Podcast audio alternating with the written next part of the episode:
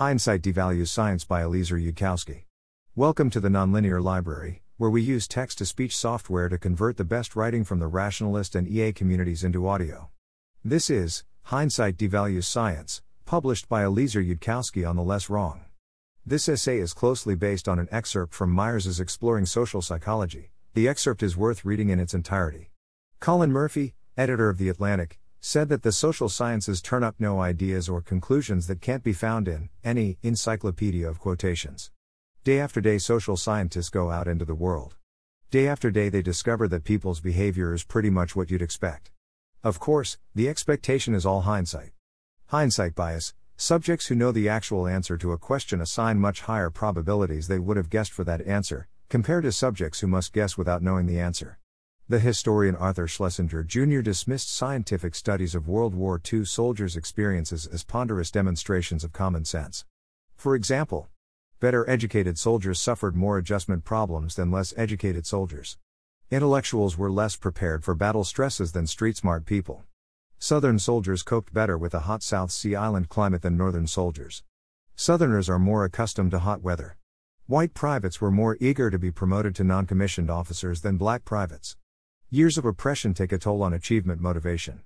Southern blacks preferred Southern to Northern white officers. Southern officers were more experienced and skilled in interacting with blacks.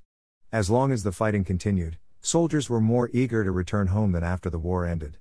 During the fighting, soldiers knew they were in mortal danger. How many of these findings do you think you could have predicted in advance? Three out of five? Four out of five? Are there any cases where you would have predicted the opposite, where your model takes a hit? Take a moment to think before continuing. In this demonstration, from Paul Lazarsfeld by way of Myers, all of the findings above are the opposite of what was actually found. one How many times did you think your model took a hit? How many times did you admit you would have been wrong? That's how good your model really was. The measure of your strength as a rationalist is your ability to be more confused by fiction than by reality. Unless, of course, I reverse the results again.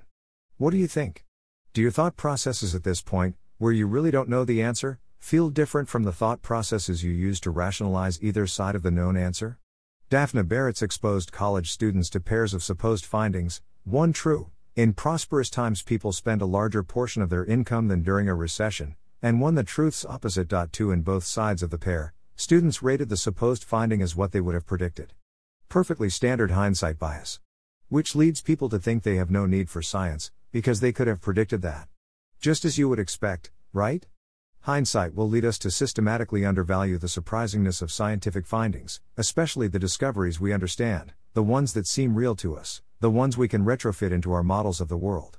If you understand neurology or physics and read news in that topic, then you probably underestimate the surprisingness of findings in those fields too. This unfairly devalues the contribution of the researchers, and worse, will prevent you from noticing when you are seeing evidence that doesn't fit what you really would have expected. We need to make a conscious effort to be shocked enough. one Paul F. Lazarsfeld, The American Solitier, An Expository Review, Public Opinion Quarterly thirteen, number three, nineteen forty-nine, three seventy-seven to four oh four. two Daphna Baratz, How Justified is the Obvious Reaction? Stanford University, nineteen eighty-three. Thanks for listening. To help us out with the Nonlinear Library or to learn more, please visit nonlinear dot org.